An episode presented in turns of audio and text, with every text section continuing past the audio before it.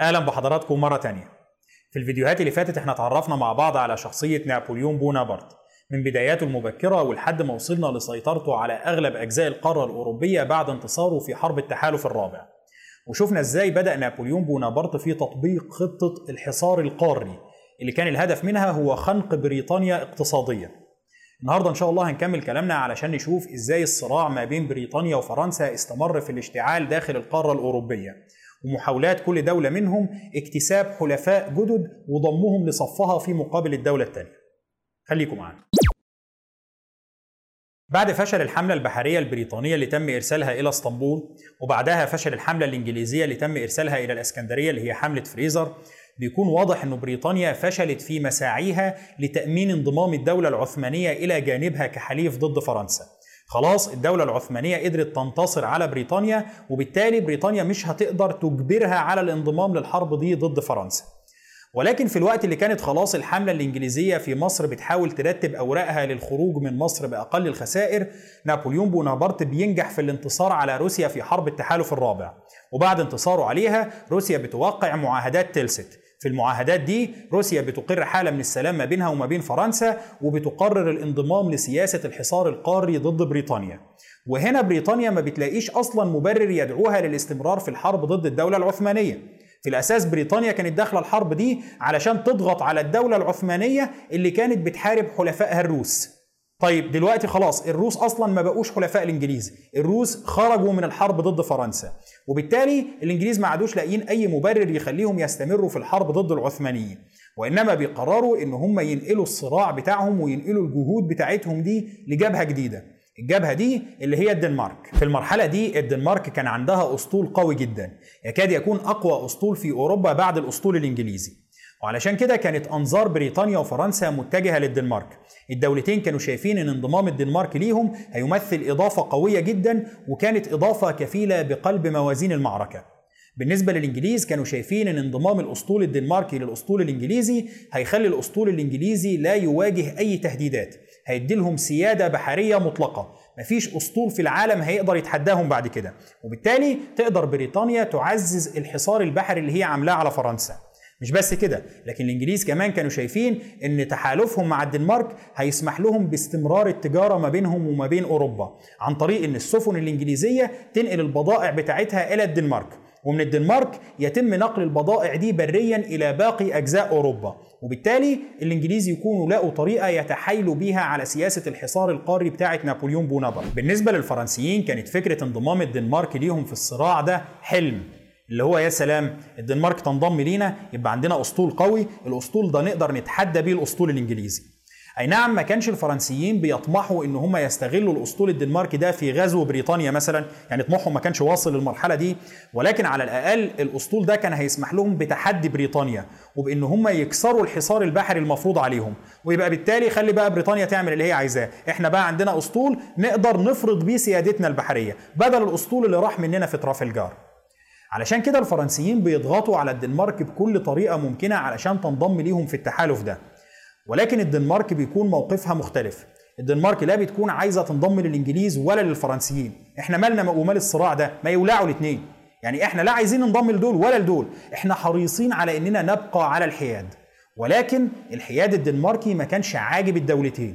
الدولتين كانوا بيرتبوا لإجبار الدنمارك إذا لزم الأمر على الانضمام إلى جانبهم الدنماركيين هنا بيكونوا خايفين جدا من نابليون بونابرت خصوصا بعد انتصار نابليون بونابرت في حرب التحالف الرابع.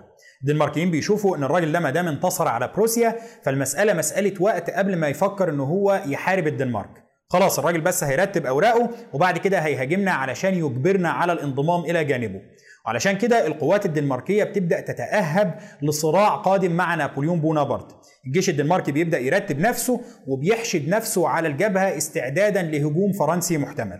ولكن في ظل انشغال الدنمارك بهجوم فرنسي محتمل وفي ظل استعداداتها لصد الغزو الفرنسي بتأتيها الضربة من حيث لا تتوقع. في ظل ما هم مشغولين بالترتيب للهجوم الفرنسي بيأتيهم هجوم بحري إنجليزي. القوات البحرية الإنجليزية بتهاجم ميناء كوبنهاجن وبتحاول تعمل فيه اللي هي حاولت تعمله في إسطنبول قبل ست شهور. ولكن اللي القوات دي فشلت في إن هي تعمله في إسطنبول بتنجح بالفعل في إن هي تعمله في كوبنهاجن. الأسطول الإنجليزي بيهاجم مدينة كوبنهاجن بمنتهى الشدة. الهجوم ده اللي بيحصل في معركة معروفة باسم معركة كوبنهاجن الثانية القصف بيستمر من يوم 2 ليوم 5 سبتمبر سنة 1807 وبعد القصف العنيف المتواصل ده الدنمارك بتلاقي نفسها مضطرة للاستسلام لإنجلترا والموافقة على الشروط الإنجليزية. أهم شرط في الشروط دي طبعا بيكون استسلام الأسطول الدنماركي للأسطول الإنجليزي. وبالتالي بريطانيا بتقدر تسيطر على الأسطول الدنماركي وبيكون لها السيادة البحرية المطلقة على البحار في جميع أنحاء أوروبا. خلاص بريطانيا انتصرت وحرمت فرنسا من حليف بحري قوي جدا ودمرت فكرة إن هيكون في دولة محايدة في الصراع ده.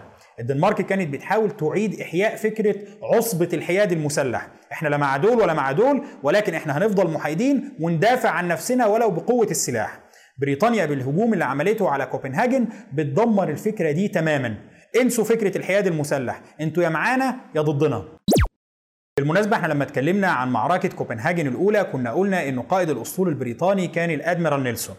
ولكن أحد المتابعين الكرام الأستاذ مايكل واصف لفت نظري لأن المعلومة دي مش دقيقة وإن قائد الأسطول البريطاني كان الأدميرال هايد باركر.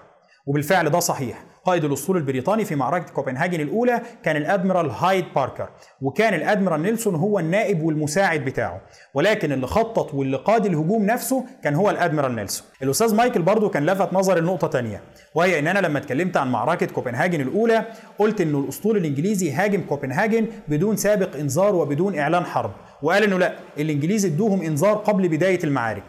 الحقيقة إن أنا كنت مستند في المعلومة دي على كتاب للدكتور عبد العزيز نوار والدكتور محمود جمال الدين حضراتكم هتلاقوه في الوصف تحت الفيديو بيؤكد إن الهجوم حدث بدون إعلان حرب أو سابق إنذار. لما رجعت الموضوع بعدها لقيت انه الموسوعة البريطانية لم تذكر إنذار وإنما ذكرت إنه كان في مفاوضات فاشلة وغير مثمرة قبل بداية الهجوم. في بعض المصادر التانية لقيت إن هي بتذكر الإنذار ده ولكنها بتقول إنه في دبلوماسي بريطاني هو اللي قال للأدميرال باركر والأدميرال نيلسون إنه يا جماعة إحنا قدمنا لهم إنذار وهم رفضوه. على أي حال يبدو إنه كان في نوع من التحذير غير المباشر للدنماركيين إنه بالفعل كان في نوع من المفاوضات اللي سبقت الهجوم ده وإن الهجوم في النهاية حدث بعد فشل المفاوضات. ده في معركة كوبنهاجن الأولى. وأنا بشكر الأستاذ مايكل على لفت نظري للنقطة دي. الحقيقة إن أنا استمتعت بالبحث فيها. عموما بعد انتصار بريطانيا في معركة كوبنهاجن الثانية بتكون خلاص قدرت تعزز موقفها في فرض سياسة الحصار البحري على فرنسا. خلاص ما بقاش في أي أسطول يقدر يتحدى سياسة الحصار البحري بتاعتها دي. وعلشان كده بتبدأ تعزز الموقف بتاعها أكتر بإصدار مرسوم جديد في 11 نوفمبر سنة 1807 في المرسوم ده بريطانيا بتؤكد على سياسة الحصار البحري بتاعتها وبتقول إنه أي سفن قادمة من أي دولة سواء الدولة دي كانت صديقة أو محايدة أو ملهاش أي دعوة بالموضوع أي سفينة من دي لازم تخضع للتفتيش من قبل البريطانيين. وبتطلب من السفن دي إن هي تسلم نفسها للتفتيش في الموانئ البريطانية. ما دام أنت معدي في المنطقة دي عدي الأول على ميناء بريطانيا علشان نفتش الشحنات اللي معاك وإلا السفن دي هتعرض نفسها لطائلة المصادرة بواسطة البحرية الملكية البريطانية. نابليون بونابرت بيقوم مجهز مرسوم مقابل هو كمان. ما دام الإنجليز هيعملوا مراسيم جديدة أنا كمان هعمل مرسوم. يلا يا ابني اعمل لي مرسوم جديد وراح منزل مرسوم اسمه مرسوم ميلان. في المرسوم ده نابليون بونابرت بيؤكد على إنه أي سفينة هتروح تسلم نفسها للتفتيش بواسطة البريطانيين تبقى كده فقدت حيادها. السفن اللي هتروح تسمع كلام الانجليز وتخليهم يفتشوها خلاص ما تبقاش سفن محايدة. السفن دي تبقى حليفة للبريطانيين وبالتالي تعرض نفسها للمصادرة بواسطة الفرنسيين. ويلا بقى خليها حرب مفتوحة. السفينة أي سفينة تابعة لأي دولة يا هتروح للبريطانيين يفتشوها وبكده تكتسب عداء فرنسا يا هتحاول تهرب من التفتيش البريطاني وبكده تكتسب عداء بريطانيا. وبقت حرب مفتوحة ما بين فرنسا وما بين بريطانيا ضد كل السفن البحرية القادمة من أي اتجاه. الوقت ده نابليون بونابرت بيبدأ يدور على إيه هي الدول اللي موجودة في أوروبا وما زالت رافضة للانضمام لسياسة الحصار القاري أو ما زالت متحالفة مع بريطانيا. بيقول لك إحنا خلاص بقى الموضوع بيننا وبين بريطانيا بقى حياة أو موت. وبالتالي اللي مش معايا هيبقى ضدي. إيه هي الدول اللي لسه مش معايا في أوروبا علشان أغزوها أو أجبرها على الانضمام ليا؟ نابليون هنا بيبدأ يركز على دولتين اللي هما البرتغال والسويد. نابليون بونابرت بيقرر إن هو هيغزو البرتغال بنفسه بينما هيسيب السويد لحلفاء الروس علشان يغزوها. الحقيقة إن التقسيمة بتاعت نابليون بونابرت كانت تقسيمة ذكية جدا. بالنسبة للبرتغال فدي كانت أقدم حليف لبريطانيا في القارة الأوروبية كلها. علشان كده كان صعب إن البرتغال تقطع علاقاتها مع بريطانيا بشكل فعلي أو تنضم لتحالف حقيقي مع نابليون بونابرت. هنا نابليون بونابرت بيعمل اتفاق سري مع أسبانيا. الاتفاق ده اسمه اتفاق فونتين بلو في الاتفاق ده نابليون بونابرت بيتفق مع إسبانيا إن إحنا هنتحالف سويا ونغزو البرتغال. وبعد غزو البرتغال هنقسمها بيننا وبين بعض.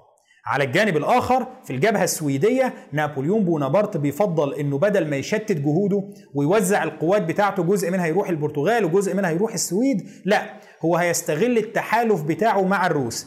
من ناحية إنه يفعل التحالف ده وينشطه ويثبت للأوروبيين ان الروس حليف حقيقي هيحارب مع فرنسا وقت اللزوم ومن ناحية تانية يرضي حلفاء الروس لأنه طبعا الروس لما يدخلوا الحرب دي وينتصروا فيها هيقدروا ينتزعوا مكاسب كتير من السود. وبالفعل القوات الفرنسية بتوصل للبرتغال وبتنضم ليها قوات أسبانية وبيقدروا مع بعض يسيطروا على البرتغال بسهولة وتقريبا بدون مقاومة.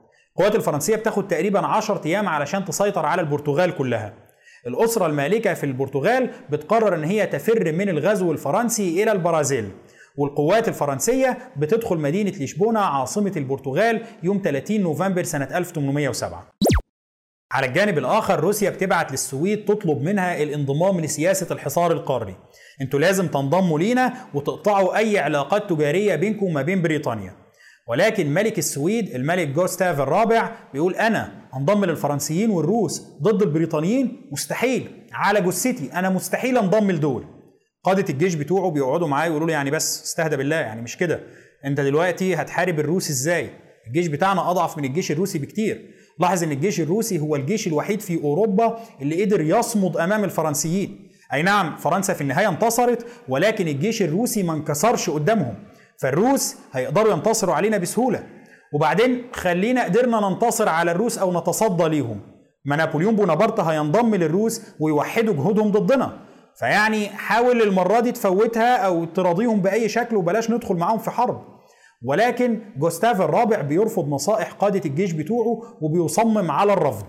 ومع تصميمه على الرفض بتندلع الحرب ما بين روسيا وما بين السويد. الحرب ما بين الدولتين بتستمر حوالي سنة ونص. من شهر فبراير سنة 1808 لشهر سبتمبر سنة 1809 وبطبيعة الحال الجيش الروسي الأقوى والأكثر عددا والأفضل تسليحا بيقدر يحقق انتصارات قوية على الجيش السويدي الأضعف في كل الجوانب. مع الانتصارات دي السويد بتضطر إن هي تتراجع وتنسحب داخل أراضيها. وبالتالي الروس بيتقدموا وبيقدروا يسيطروا على فنلندا اللي كانت تابعة قبل كده للسويد. بسبب الانتصارات الضخمة اللي بيقدر الروس يحققوها على السويديين واللي كانت إلى حد ما متوقعة وقادة الجيش السويدي نفسهم حذروا الملك منها أكتر من مرة بتشتعل ثورة من الغضب داخل الجيش السويدي وداخل الشعب السويدي نفسه ضد الملك جوستاف الرابع. اللي هو إحنا مش نصحناك وحذرناك وقلنا لك بلاش الحرب دي إيه اللي كسبناه من الحرب غير هزائم متكررة والتنازل عن أجزاء كبيرة من أراضينا أو الانسحاب منها؟ إحنا كده كسبنا إيه؟ وبسبب فورة الغضب دي بيجي مجموعة من ضباط الجيش السويدي وبيدبروا انقلاب ضد الملك جوستاف الرابع. في الانقلاب ده ضباط الجيش السويدي بيعلنوا عزل الملك جوستاف الرابع عن الحكم. خلاص يا حاج انت بقى لا تصلح للحكم. شوف لك حتة اقعد فيها وإحنا هنعمل حكومة مؤقتة تدير البلاد. وبيعرضوا إدارة البلاد في الفترة المؤقتة دي على عم الملك جوستاف الرابع. الملك جوستاف الرابع بيلاقي نفسه مضطر للقبول بالتنازل عن العرش. خلاص هيعمل إيه؟ الجيش السويدي ظبط كل حاجة وقالوا له انت مش هتكمل في السلطة. فبيقول لهم خلاص ما دام أنا ادارتي للدولة كانت سيئة وأنتم نصحتوني وأنا ما سمعتش النصائح بتاعتكم دي فانا همشي. هترك السلطة خلاص. ولكن السلطة دي بقى المفترض ان هي تنتقل من بعدي لابني. هنا ضباط الجيش السويدي بيخافوا. لا ابنه مين؟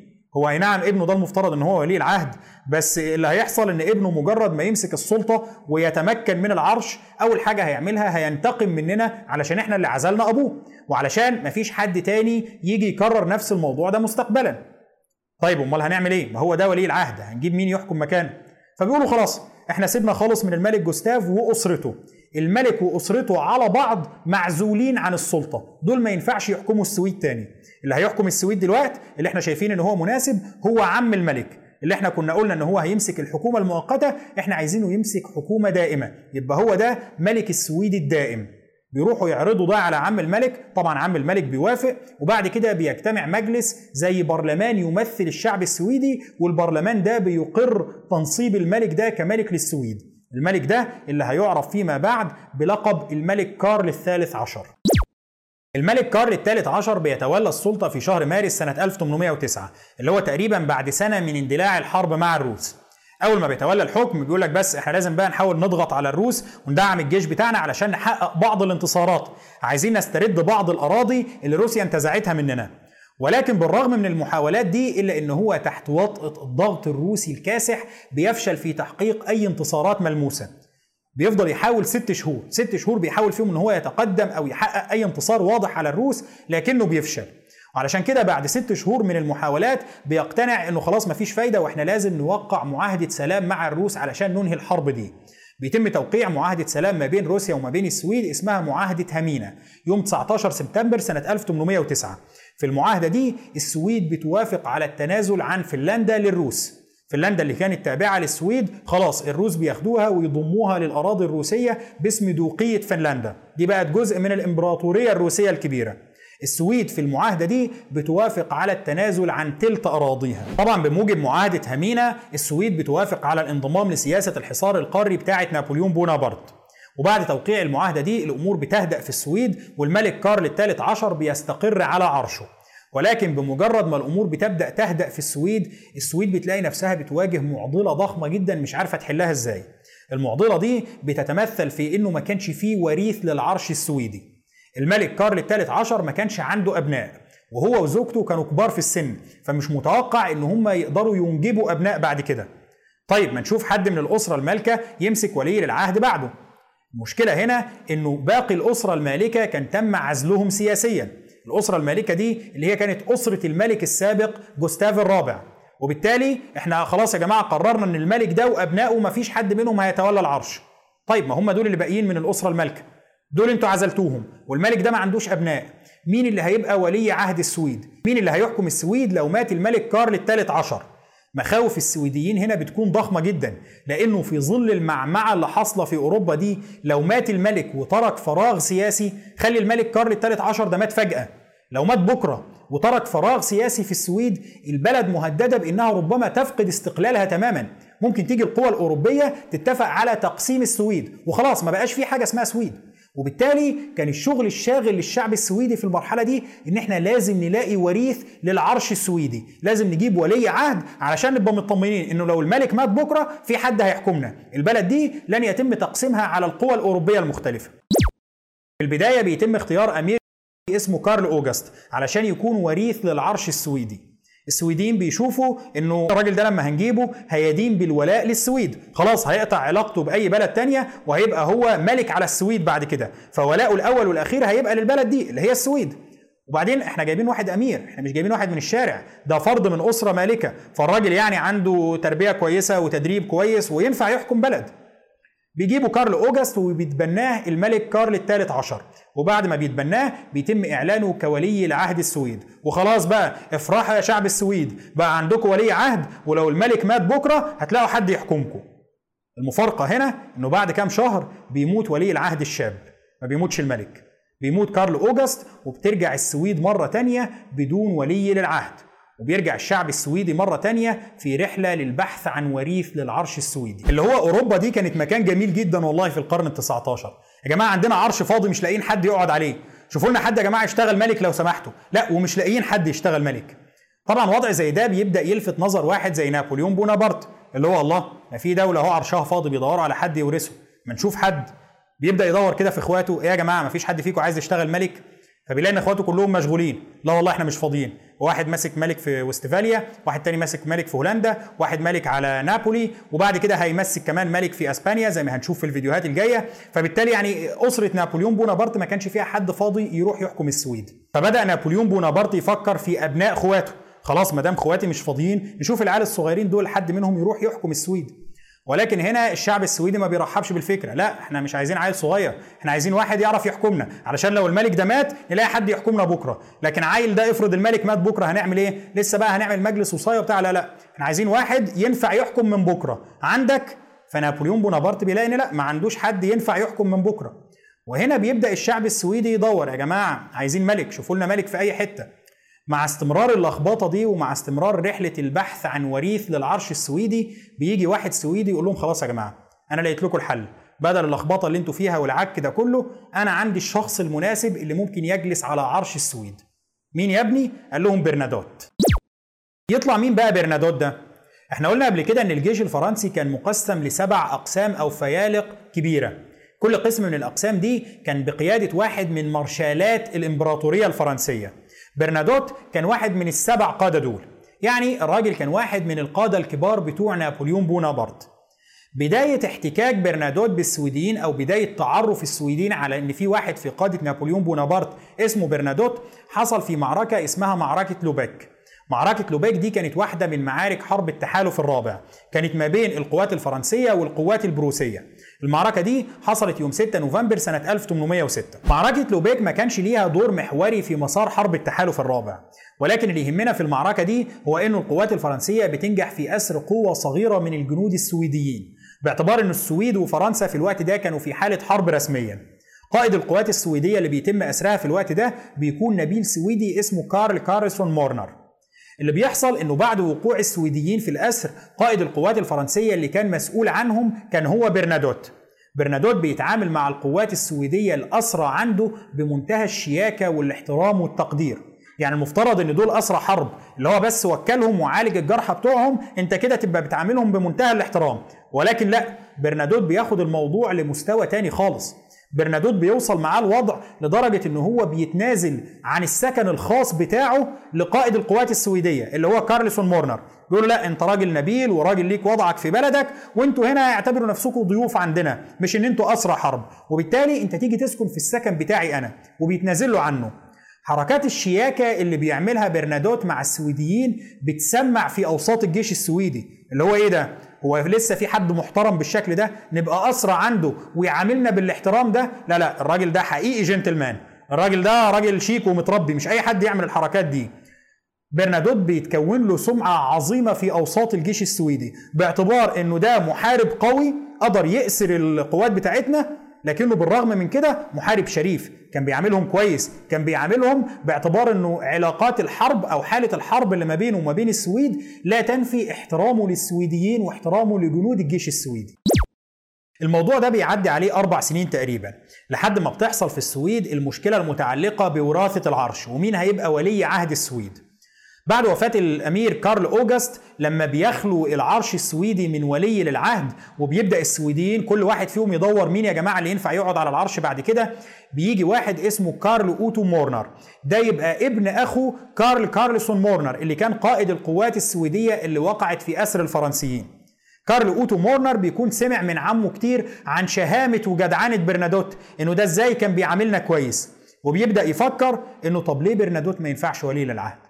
والله الراجل محترم وقائد عسكري كويس وراجل عاملنا كويس وله سمعة كويسة في أوساط الجيش السويدي. أنا شايف إن الراجل ده ينفع ولي عهد ممتاز. كارل أوتو مورنر كان عضو في البرلمان اللي بيحكم السويد اللي هو الدايت. لما بيفكر في الفكرة دي بيقرر من نفسه إن هو يروح يكلم برنادوت ويعرض عليه الفكرة. إيه رأيك؟ تبقى أنت ولي عهد السويد. فهنا برنادوت بيقول له أنا أبقى ملك. لا لا أنا عمري ما فكرت في الموضوع ده. إزاي أبقى ملك؟ لا لا. فكرة غريبة. وبعدين يعني أنتوا بلدكم بعيدة وأنا أصلا علشان أحكم السويد لازم أتحول من الكاثوليكية للبروتستانتية. لا لا الموضوع صعب أنت صدمتني. أنا عمري ما فكرت في الحكاية دي. أنا مركز في شغلي وما بفكرش ابدا في حاجات زي إن أنا أبقى ملك أو أي حاجة من دي. بس علشان خاطرك أنت وعلشان خاطر جيتك لحد عندي أنا ممكن أدرس الموضوع ده. الحكومة السويدية أول ما بيوصلها خبر إنه كارل أوتو مورنر عرض ولاية عهد السويد على برنادوت بتقبض على أوتو مورنر. اللي هو انت عبيط يا ابني. هو أي واحد معدي في الشارع كده تقول له تعالى امسك ملك عندنا؟ وبعدين انت إيه صفتك اللي تخولك للحديث باسم الشعب السويدي؟ انت تطلع مين علشان تروح تعرض العرش السويدي على أي حد؟ بيقبضوا عليه ولكن بالرغم من الرفض الأولي للفكرة بالرغم من صدمتهم الأولى من الفكرة وإن هم رفضوا الفكرة تماما إلا إنه واحدة واحدة الفكرة بتبدأ تكتسب شعبية وقبول. اللي هو لما بيبدأوا يفكروا في الموضوع تاني بيقولوا طب وليه لأ؟ يعني إيه اللي يمنع إن برنادوت يبقى هو ولي العهد من ناحية برنادوت كان له سمعة كويسة فعلا في أوساط الجيش السويدي. الجيش السويدي اللي هو كان قوة كبيرة جدا في السويد باعتبار إن إحنا لسه شايلين الملك اللي فات وجايبين الملك ده وبالتالي كلامنا لازم يتسمع كلامنا لازم يتحط في الاعتبار. فالجيش السويدي كان مؤيد لبرنادوت أو على الأقل ما كانش معارض لفكرة إن برنادوت يمسك ولاية العهد. وطبعا الراجل كان عامل سمعة كويسة وحركات الجنتله اللي هو عملها مع السويديين كانت مسمعة ولكن مش ده بس السبب اللي يخليهم يوافقوا على حاجة زي دي. الناس بيبدأوا يبصوا للموضوع من منظور تاني إن برنادوت كان قائد عسكري كويس. الراجل كان واحد من قادة الجيش الفرنسي الكبار. واللي السويد محتاجاه دلوقتي إن الحاكم بتاعها يكون قائد عسكري كويس. يكون راجل عنده خبرة عسكرية علشان يقدر يقود الجيش السويدي ويقدر يدعم جهود تحديث الجيش السويدي علشان يقدر يتصدى للمخاطر اللي موجودة في أوروبا دي. مش بس كده الراجل ده من قادة نابليون بونابرت. معنى كده إن هو لو حكم السويد هتبقى علاقاته كويسة مع نابليون اللي هو أقوى رجل في أوروبا. وبالتالي ممكن يعمل تحالف كويس ما بين السويد وما بين فرنسا. ومين عارف ممكن التحالف ده يقنع فرنسا أو يقنع نابليون بدعم السويد في إن هي تسترد فنلندا وتسترد الأراضي اللي روسيا كانت استولت عليها. وعلشان كده واحدة في واحدة بيبدأ الشعب السويدي يقتنع إنه الفكرة مش وحشة قوي. يعني آه الراجل ما هوش أمير ولا فرد في أسرة مالكة بس برضه الموضوع له مزايا الموضوع ممكن يعني. واحدة في واحدة مع القبول التدريجي ده البرلمان السويدي بيقرر في النهاية الموافقة وبيعرضوا عرش السويد أو بيعرضوا ولاية العهد في السويد على برنادوت. نابليون أول ما بيسمع الفكرة بيقول إيه يا جماعة الهزار ده؟ برنادوت مين اللي يحكم السويد؟ هي العملية لمت قوي كده ولا إيه؟ برنادوت ده مش مش قائد عندي يروح يحكم السويد إزاي؟ فبيقولوا والله يعني دي رغبة الشعب السويدي والبرلمان السويدي ويعني الناس طالبين كده. أنت إيه رأيك؟ نابليون آه أي نعم كان رافض الفكرة في البداية ولكن واحدة واحدة بيقولوا إنه خلاص يعني أنا أخواتي مش راضيين ما فيش حد منهم عايز يروح يحكم هناك. فبدل العرش ده ما يروح لحد ما اعرفوش خالص أو ده واحد من القادة بتوعي خليه يروح يحكم السويد. وبيحاول برضه إن هو يستغل الموضوع لصالحه. بيقول له خلاص لو انت عايزني اعفيك من التزاماتك تجاه فرنسا ما انت في الأول وفي الآخر مواطن فرنسي وقائد في الجيش الفرنسي. ما تقدرش تروح تعمل حاجة زي دي غير لما نابليون بونابرت اللي هو إمبراطور فرنسا يأذن لك ويحلك من التزاماتك تجاه فرنسا وتجاه الجيش الفرنسي. فبيقولوا لو انت عايزني خلاص أوقع على قرار بإن انت في حل من التزاماتك تجاه فرنسا عايزك بس تلتزم بقسم إن انت لن ترفع السلاح في وجه فرنسا مستقبلا. خلاص يا عم روح احكم السويد براحتك بس أنا عايزك ما ترفعش السلاح في وجهنا ابدا. اللي ملوش خير في فرنسا ملوش خير في السويد. أنت لازم تقف جنب بلدك الأم علشان البلد التانية اللي أنت رايح لها دي تصدق إن أنت راجل هيبقى عندك ضمير وهتدافع عنهم بعد كده. ولكن برنادوت بيقولوا لا والله مش هينفع الموضوع ده. أنا علشان أروح للسويد لازم التزامي الأوحد يكون تجاه السويد. مش هينفع أروح للسويد وأنا ملتزم بقسم أمام فرنسا. يا عم إزاي؟ أنت لازم يكون ليك خير في بلدك. قال له ماشي أنا بحب فرنسا. انت فاكر إن أنا ممكن أحارب فرنسا؟ ده مستحيل. أنا عمري ما احاربكم بس ما ينفعش أقسم على الموضوع ده لأن التزامي بقسم معناه إن ولائي للسويد هيكون منقوص والشعب السويدي مش هيقبل بالموضوع ده. فيعني معلش هو ده الوضع. هعمل إيه؟ نابليون بونابرت لما بيلاقي إنه خلاص مفيش مفر بيوافق وبيمضي في النهاية على قرار بإن هو بيحل برنادوت من كل التزاماته تجاه فرنسا. خلاص روح ومن غير ما تقسم القسم. بالفعل بيتولى برنادوت منصب ولي العهد السويدي. وبمجرد وصوله للسويد وتوليه المنصب بشكل رسمي الراجل بيكتسب شعبية سريعة جدا ما بين الأوساط السويدية كلها سواء الأوساط الرسمية أو الأوساط الشعبية. الراجل بيبدأ يعمل علاقات كويسة مع كل السويديين وبيثبت إن مخاوف بعض الناس من إنه برنادوت هيبقى ألعوبة في أيدي الفرنسيين هي مخاوف لا أساس لها من الصحة. بالعكس الراجل بيثبت إنه بمجرد ما راح السويد انتقل ولاؤه بالكامل إلى السويد ونسى أي ولاء له تجاه فرنسا. خلاص دي البلد اللي أنا هحكمها. فمش هبدأ أفكر بقى في أي ارتباطات سابقة لا بفرنسا ولا بغيرها. برنادوت بيبدأ كمان يكتسب ثقة ورضا الملك كارل الثالث عشر اللي كان متشكك في الفكرة وكان شايف إنه يا جماعة إيه ده أنتوا هتجيبوا لي واحد من الشارع يحكم السويد؟ ولكن في النهاية لما بيتعامل معاه بيبدأ يكتشف إنه المقامرة اللي إحنا عملناها دي كانت مقامرة ناجحة. لاحقا بعد وفاة الملك كارل الثالث عشر بيتولى برنادوت رسميا عرش السويد. بيبقى هو ملك السويد وبيؤسس لأسرة برنادوت. أسرة برنادوت اللي هي ما زالت الأسرة الحاكمة في السويد لحد النهاردة. هنقف لحد هنا النهاردة إن شاء الله. شكرا لحضراتكم وبإذن الله الأسبوع اللي جاي نكمل كلامنا.